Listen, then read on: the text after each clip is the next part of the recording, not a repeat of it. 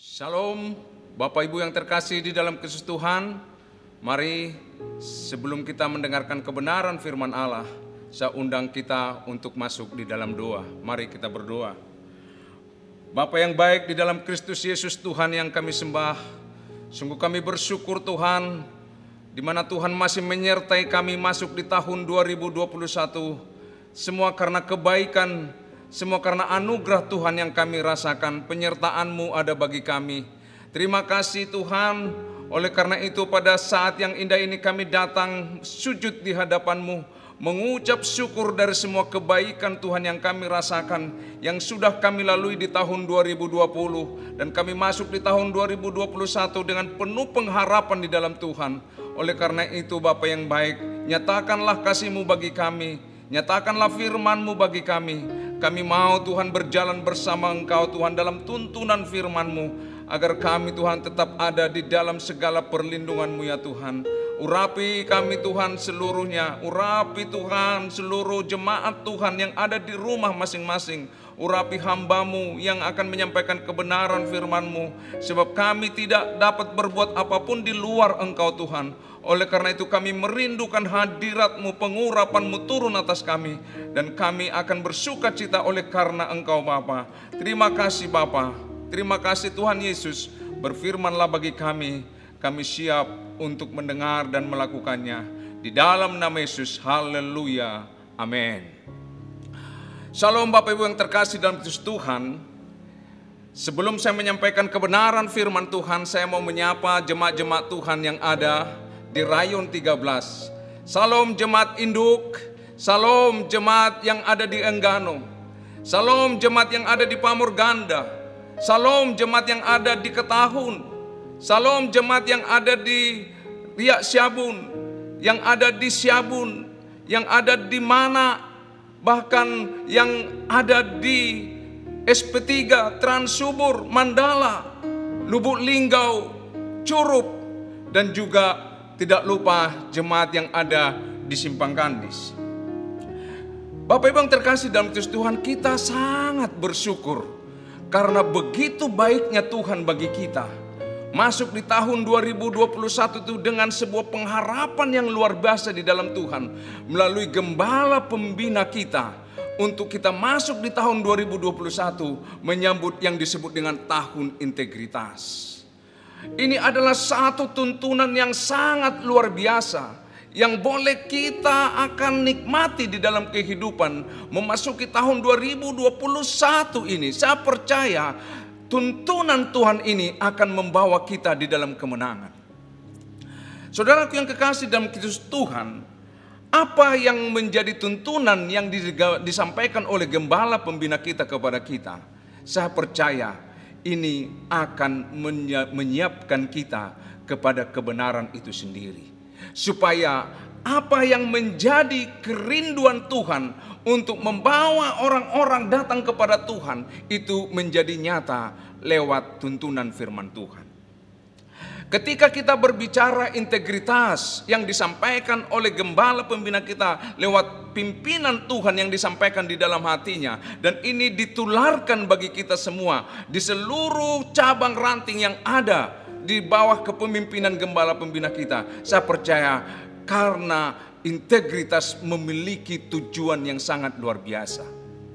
Saya percaya integritaslah yang akan menentukan siapa kita di hadapan Tuhan. Saudara kekasih dalam Tuhan, saya boleh uh, kita boleh melihat firman Tuhan, kita ambil, kita baca di dalam Yakobus 5 ayat yang ke-12. Demikian firman Tuhan bagi kita. Yakobus 5 ayat yang ke-12. Tetapi yang terutama saudara-saudara, janganlah kamu bersumpah demi surga maupun demi bumi atau demi sesuatu yang lain. Jika ya, hendaklah kamu katakan ya. Jika tidak, hendaklah kamu katakan tidak, supaya kamu jangan kena hukuman. Saudara kekasih, ini berbicara tentang integritas. Ketika dikatakan katakan ya kalau itu ya dan katakan tidak kalau itu tidak, maka ini berbicara tentang integritas di dalam kehidupan kita. Maka saya menyampaikan kepada kita Bapak Ibu yang terkasih, Sesungguhnya setiap manusia diciptakan menjadi wadah kebenaran yang menjadi pangkal bijaksana tertinggi yang tidak pernah habis sampai kita mati. Jadi sesungguhnya bahwa kita diciptakan Tuhan menjadi wadah yang disebut wadah kebenaran. Kebenaran itu adalah hidup kita yang sesungguhnya.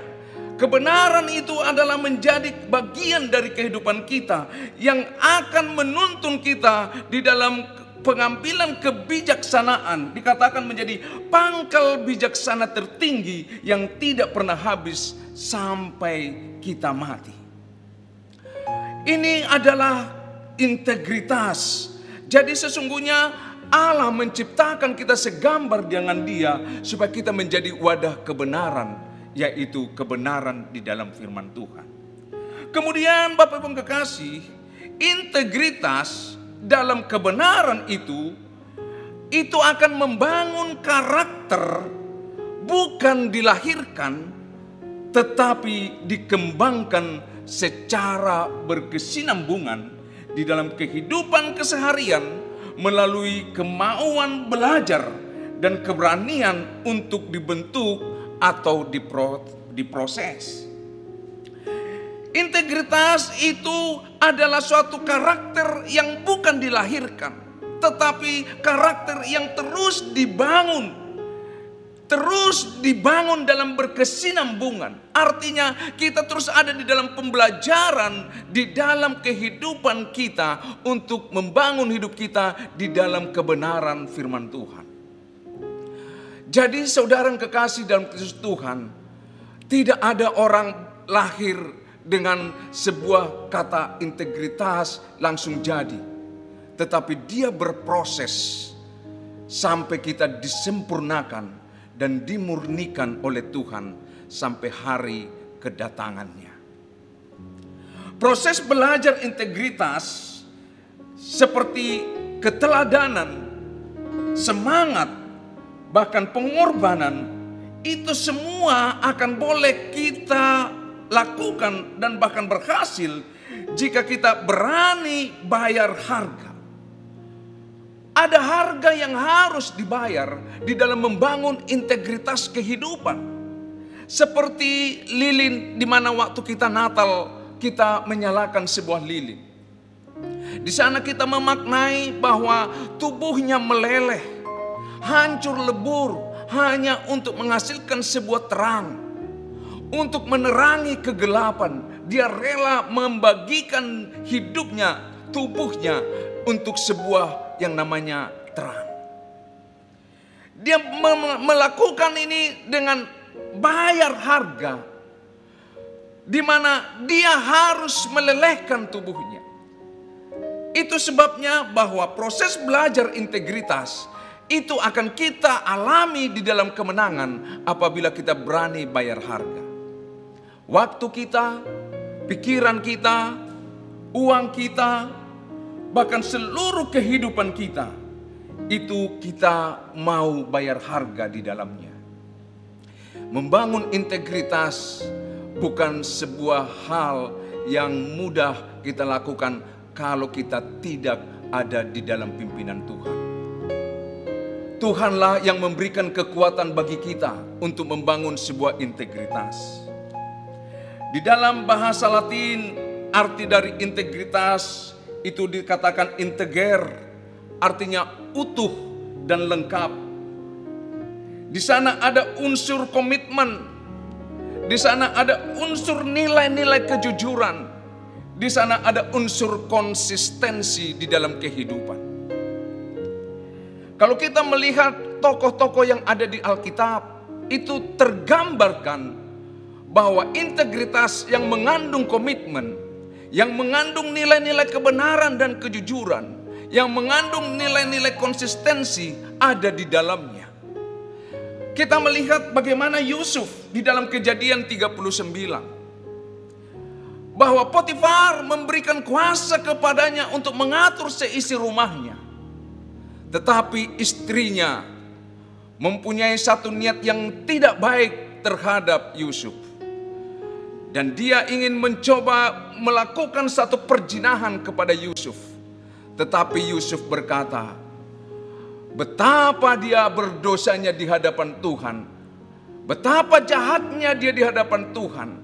Apabila dia melakukan hal yang jahat, berjinah. Sementara dia diberi nilai, diberi kebebasan, diberi kuasa untuk mengatur rumahnya. Ini nilai kejujuran yang sangat tinggi yang dimiliki oleh Yusuf. Nilai kejujuran dari sebuah integritas dia miliki. Dia mempunyai kesempatan untuk melakukan apa yang diinginkannya. Dia mempunyai kesempatan melakukan dosa. Dia mempunyai kesempatan untuk melakukan hal-hal yang tidak baik. Sebab dia diberi kuasa.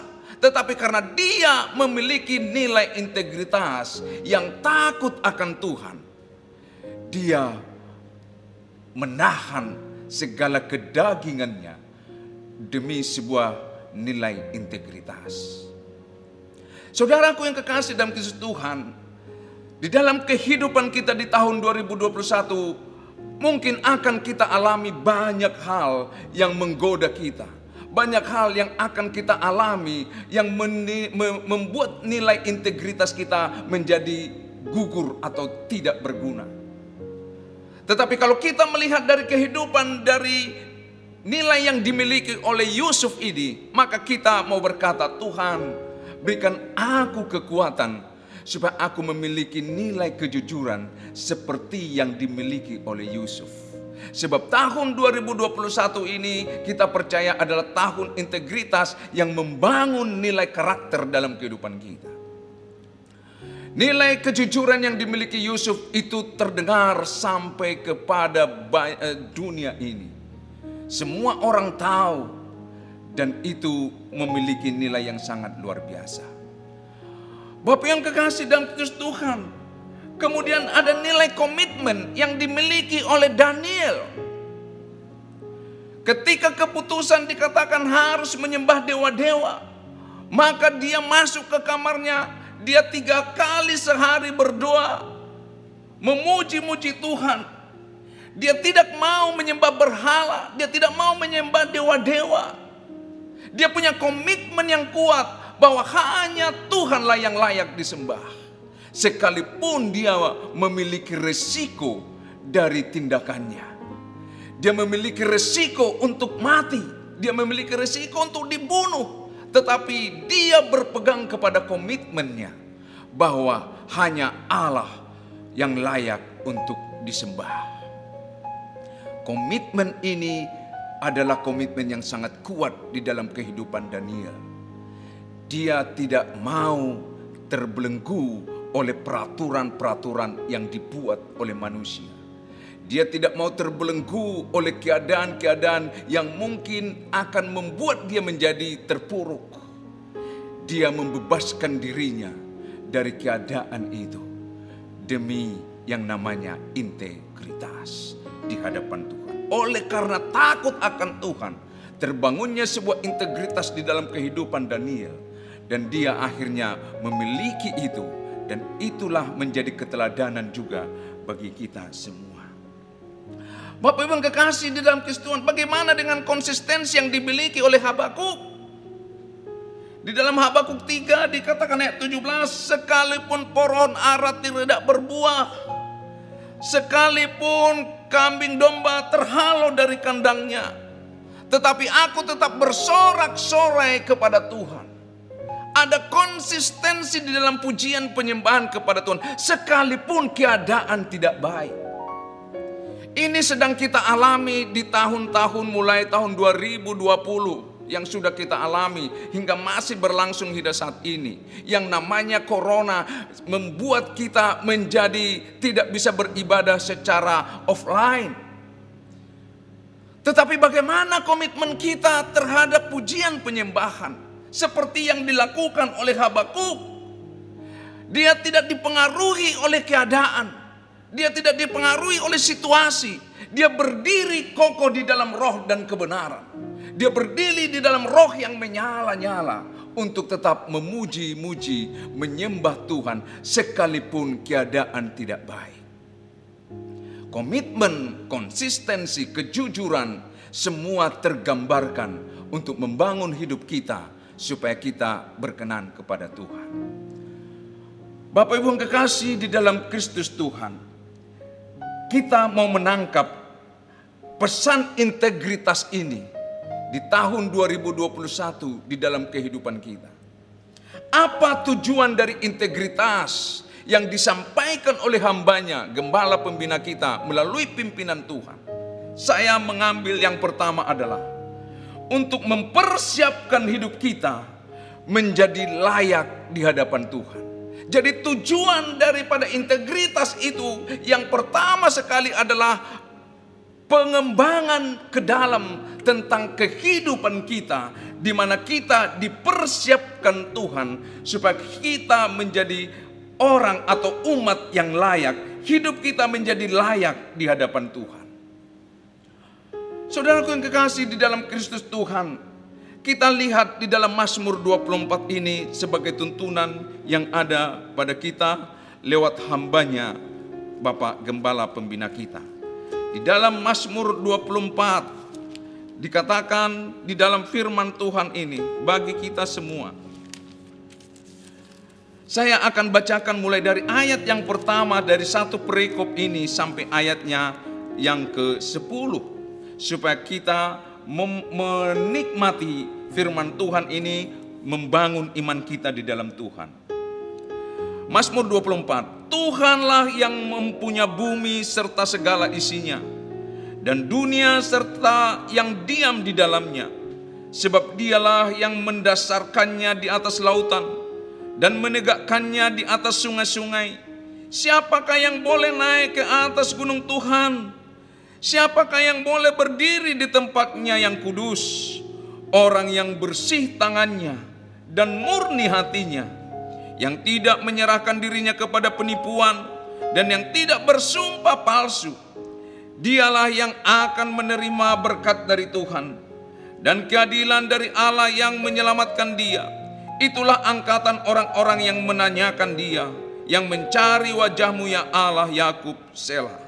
Angkatlah kepalamu hai pintu-pintu gerbang dan terangkatlah kamu hai pintu-pintu yang berabad-abad supaya masuk raja kemuliaan.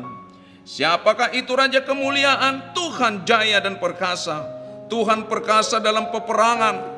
Angkatlah, angkatlah kepalamu hai pintu-pintu gerbang dan terangkatlah kamu hai pintu-pintu yang berabad-abad supaya masuk raja kemuliaan. Siapakah dia itu raja kemuliaan? Tuhan semesta alam, dialah Raja kemuliaan. Bapak Ibu yang kekasih dalam Kristus Tuhan, kita melihat firman tuntunan firman ini begitu luar biasanya. Dikatakan di dalam firman ini bahwa siapakah yang boleh naik ke gunung kudus Tuhan. Ini menunjukkan bahwa siapakah yang akan berdiri di hadapan Tuhan. Siapakah yang boleh masuk ke gunung kudus Tuhan. Ke tempat kudusnya Tuhan. Di surga yang mulia. Mempersiapkan kita ke tempat kudusnya Tuhan.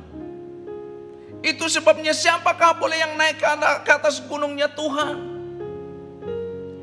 Kalau kita tidak memiliki integritas Bagaimanakah kita boleh sampai di gunung kudusnya Tuhan? Itu sebabnya tuntunan firman Tuhan ini saya katakan sangat luar biasa. Kalau kita menyadari bagaimana kehidupan kita di tahun 2020, kita masuk di tahun 2021 ini dibawa kepada satu nilai integritas supaya kita hidup benar di hadapan Tuhan dan kita menjadi layak untuk naik ke gunung kudus Tuhan. Dikatakan dalam firman ini, siapa yang boleh naik ke gunung gurus Tuhan? Tangannya yang bersih dari perbuatan dosa. Mereka yang memiliki tangan yang bersih dan orang yang murni hatinya, yang tidak menyerahkan dirinya kepada penipuan dan yang tidak bersumpah palsu. Artinya, orang yang tidak memiliki integritas tidak layak masuk ke gunung kudus Tuhan. Ketika kita menyadari hal ini bahwa kita sesungguhnya tidak lagi waktunya untuk bermain-main. tidak lagi waktunya kita untuk santai-santai di dalam kehidupan kerohanian kita. Kalau saya, kalau kita melihat tadi Habakuk, lingkungan tidak mempengaruhi kehidupan Habakuk yang berkata bahwa sekalipun pohon aras tidak berbuah, aku tetap bersorak-sorai kepada Tuhan. Sekalipun COVID-19 sedang ada, aku tetap memuji-muji Tuhan. Sekalipun ibadah secara online, aku tetap bersorak-sorai kepada Tuhan. Sekalipun keadaan tidak baik, aku tetap bersorak-sorai kepada Tuhan. Artinya, keintiman kita di dalam Tuhan tidak dipengaruhi oleh keadaan apa pun. Kalau Paulus pernah mengalami perjalanan di mana kapalnya akan karam, Paulus pernah mengalami disiksa, Paulus pernah mengalami di penjara, tetapi rohnya tidak pernah surut untuk memuliakan nama Tuhan. Keadaan lingkungan tidak mempengaruhi kehidupan rohaninya. Ini hal yang sangat luar biasa Bapak Ibu yang kekasih. Kita sering kali mengalami kalau keadaan keadaan tubuh kita atau keadaan lingkungan kita tidak baik, roh kita pun tidak baik. Artinya mut-mutan. Tetapi firman ini begitu luar biasanya bagi kita, menuntun kita. Mungkin kita akan mengalami sakit penyakit. Mungkin kita akan mengalami yang namanya tantangan kehidupan. Mungkin kita akan mengalami yang namanya perekonomian yang kurang mem, kurang membaik. Tetapi ketika kita memahami nilai integritas, saya percaya bahwa roh kita tidak akan pernah surut untuk memuji-muji, menyembah Tuhan Allah yang hidup. Kemudian dikatakan mereka yang memiliki hati yang murni. Matius 5 ayat 8 berbahagialah orang suci hatinya karena dia akan melihat Allah. Ini yang membawa kita juga membawa pengertian bahwa kalau ingin berjumpa dengan Tuhan, semuanya harus dimurnikan. Hati kita harus tulus, semuanya harus dibangun dalam sebuah nilai integritas yang sudah termeteraikan untuk kita terus belajar di dalamnya sampai hari Tuhan yang akan datang. Jadi yang pertama yang saya mau katakan kepada kita, bahwa integritas sebagai tuntunan adalah untuk mempersiapkan karakter hidup kita, mempersiapkan kita secara utuh supaya kita menjadi umat yang layak, yang boleh naik ke gunung kudus Tuhan, umat yang layak yang boleh berjumpa dengan Tuhan, umat yang layak masuk di dalam perjamuan anak domba Allah. Yang kedua, nilai apakah atau tujuan apakah dari integritas? Kalau kita melihat di ayat 7 dari Mazmur 24 ini dan seterusnya dikatakan angkatlah kepalamu hai pintu-pintu gerbang dan terangkatlah kamu hai pintu-pintu yang berabad-abad supaya masuk raja kemuliaan. Kita senantiasa dibawa Tuhan untuk menjadi orang yang berdoa senantiasa agar kerajaan Allah datang Datanglah kerajaanmu, jadilah kehendakmu di bumi seperti di sorga. Kita dipersiapkan Tuhan untuk membuka jalan, pintu-pintu yang sudah berabad-abad itu tertutup. Kita mau dobrak dengan roh dalam kebenaran, dalam doa-doa, dalam pujian penyembahan, dalam kehidupan kita sendiri menjadi garam dan terang untuk memberikan teladan kepada banyak orang sehingga orang akan takut dan gentar dan akhirnya mereka memuji-muji nama Tuhan. Artinya kita adalah menjadi pelaku daripada amanat agung di era Pentakosta yang ketiga ini, integritas yang disampaikan ini tujuannya yang kedua adalah untuk mempersiapkan kita semua supaya kita menjadi orang yang dipakai Tuhan untuk melakukan yang namanya kegerakan Pentakosta yang ketiga. Keteladanan akan menjadi kehidupan kita lewat integritas. Orang-orang di sekeliling kita akan melihat kita dengan nilai integritas. Dan mereka akan bertanya apa yang membuat kehidupan kita menjadi berintegritas. Maka satu hal yang kita katakan, karena kita mengerti tujuan Tuhan, yaitu kita takut akan Tuhan, dan akhirnya kita akan membangun hidup kita di dalam kebenaran, dan kita menjadi keteladanan, memberikan keteladanan kepada sekeliling kita, dan mereka akan mengenal yang namanya Kristus sebagai keselamatan dalam kehidupan. Bapak Ibu kekasih dalam Kristus Tuhan, kalau kita melihat keadaan-keadaan sekarang, kalau kita buka YouTube dan banyak hal informasi saat ini memang penuaian sedang terjadi. Banyak orang berjumpa dengan Tuhan secara pribadi. Membangun kesaksian-kesaksiannya lewat YouTube. Mereka mengenal Kristus lewat kehidupan kepribadian mereka. Ini adalah era Pentakosta yang ketiga yang sedang berlangsung Apakah kita menjadi pelaku di dalamnya? Saya rindu, kita rindu semua Bapak Ibu yang kekasih. Kita adalah bagian dari Pentakosta ketiga itu sendiri. Kita bagian yang ada di dalamnya. Menjadi kehidupan di mana kita menjadi alat Tuhan untuk melakukan penuaian di akhir zaman ini. Jadi saudara kekasih dalam Kristus Tuhan, kita akan mempersiapkan jalan bagi Raja Kemuliaan. Raja Kemuliaan itu akan datang karena dia adalah Tuhan yang jaya dan perkasa. Tuhan yang perkasa dalam peperangan. Oleh karena itu mari kita senantiasa bergandeng tangan. Membangun kehidupan doa kita. Membangun menara doa. Membangun kehidupan karakter kita di dalam karakter integritas dan kehidupan kita menjadi garam dan terang yang menerangi bumi ini, menerangi sekeliling kita dan saya percaya lewat itu Pentakosta yang ketiga akan terjadi dan sedang terjadi. Nilai yang ketiga yang boleh kita lihat dari integritas itu sendiri.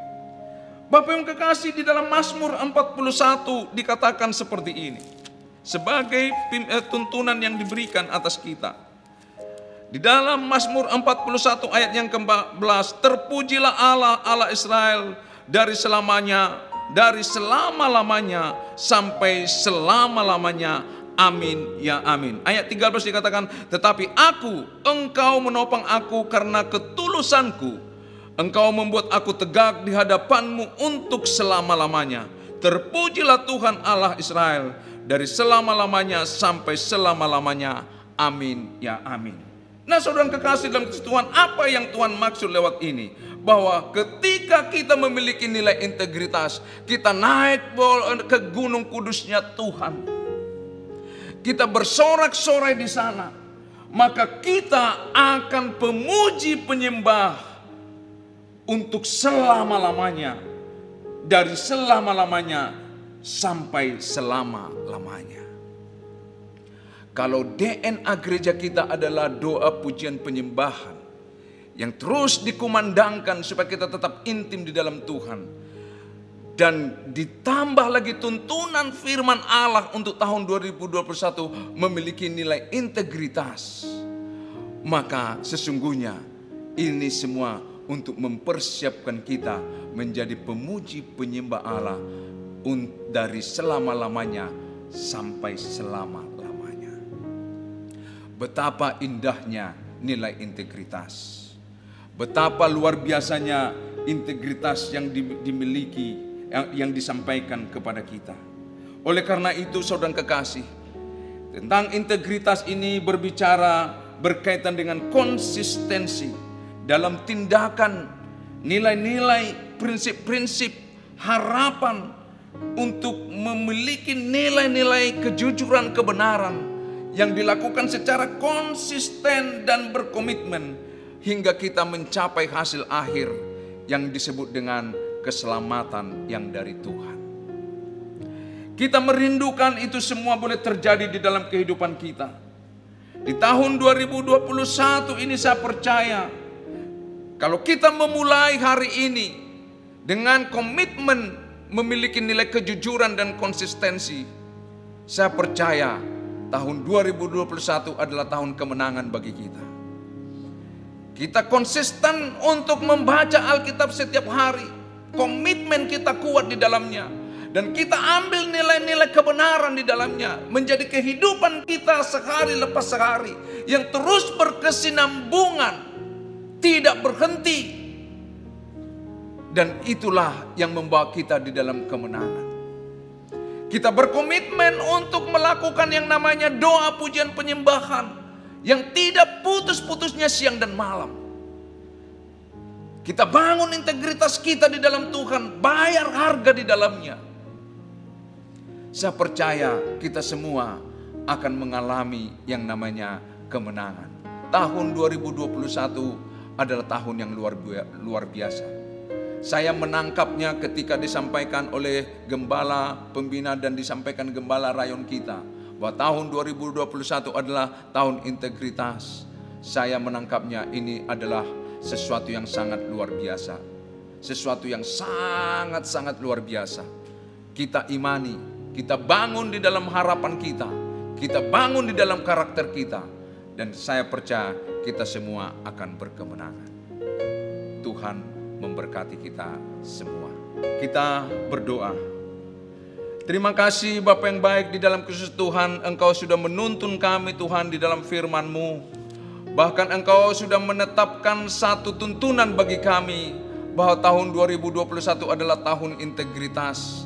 Sangat-sangatlah luar biasa Tuhan, Engkau membawa kami supaya kami mempersiapkan hidup kami menjadi layak di hadapan-Mu Mempersiapkan hidup kami Tuhan menjadi pelaku dari Pentakosta ketiga. Mempersiapkan hidup kami supaya selama-lamanya kami menjadi pemuji penyembah di dalam Engkau. Terima kasih Bapak yang baik. Kami bersyukur atas pimpinanmu. Kami bersyukur dan kami bangga punya Allah seperti Engkau. Yang membawa kami terus Tuhan di dalam segala kehendakmu. Berkati seluruh jemaatmu, berkati kami, berikan kami kekuatan Tuhan untuk kami terus Tuhan merenungkan kebenaran firman-Mu ini. 24 jam kami tetap merenungkannya sehingga karakter kami dibangun di dalamnya menuju kemenangan dalam kebenaran-Mu Tuhan. Terima kasih Bapa. Terima kasih Tuhan. Sekali lagi hambamu berdoa bagi seluruh jemaatmu. Kiranya anugerah Allah turun atas mereka dalam kelimpahan menyertai seluruh umatmu di tahun 2021 ini Tuhan. Engkau tidak meninggalkan mereka sendiri. Engkau terus menopang mereka dalam keadaan apa pun. Pengharapan terus ada di dalam Engkau Bapa. Kami tidak takut dan gentar tentang keadaan apa pun sebab Allah kami besar. Engkau lah yang memiliki bumi dan segala sesuatunya. Oleh karena itu Bapa, kami mengucap syukur atas semua anugerahmu ini. Kami bangga punya Engkau Tuhan. Terima kasih Bapa. Penyertaan-Mu ada bagi kami, ada bagi umat-Mu. Dari Januari ini sampai nanti mengakhiri dari tahun ini, Engkau ada tetap bersama kami. Terima kasih Tuhan. Terima kasih. Di dalam nama Yesus kami bersyukur kepadamu. Haleluya. Amin.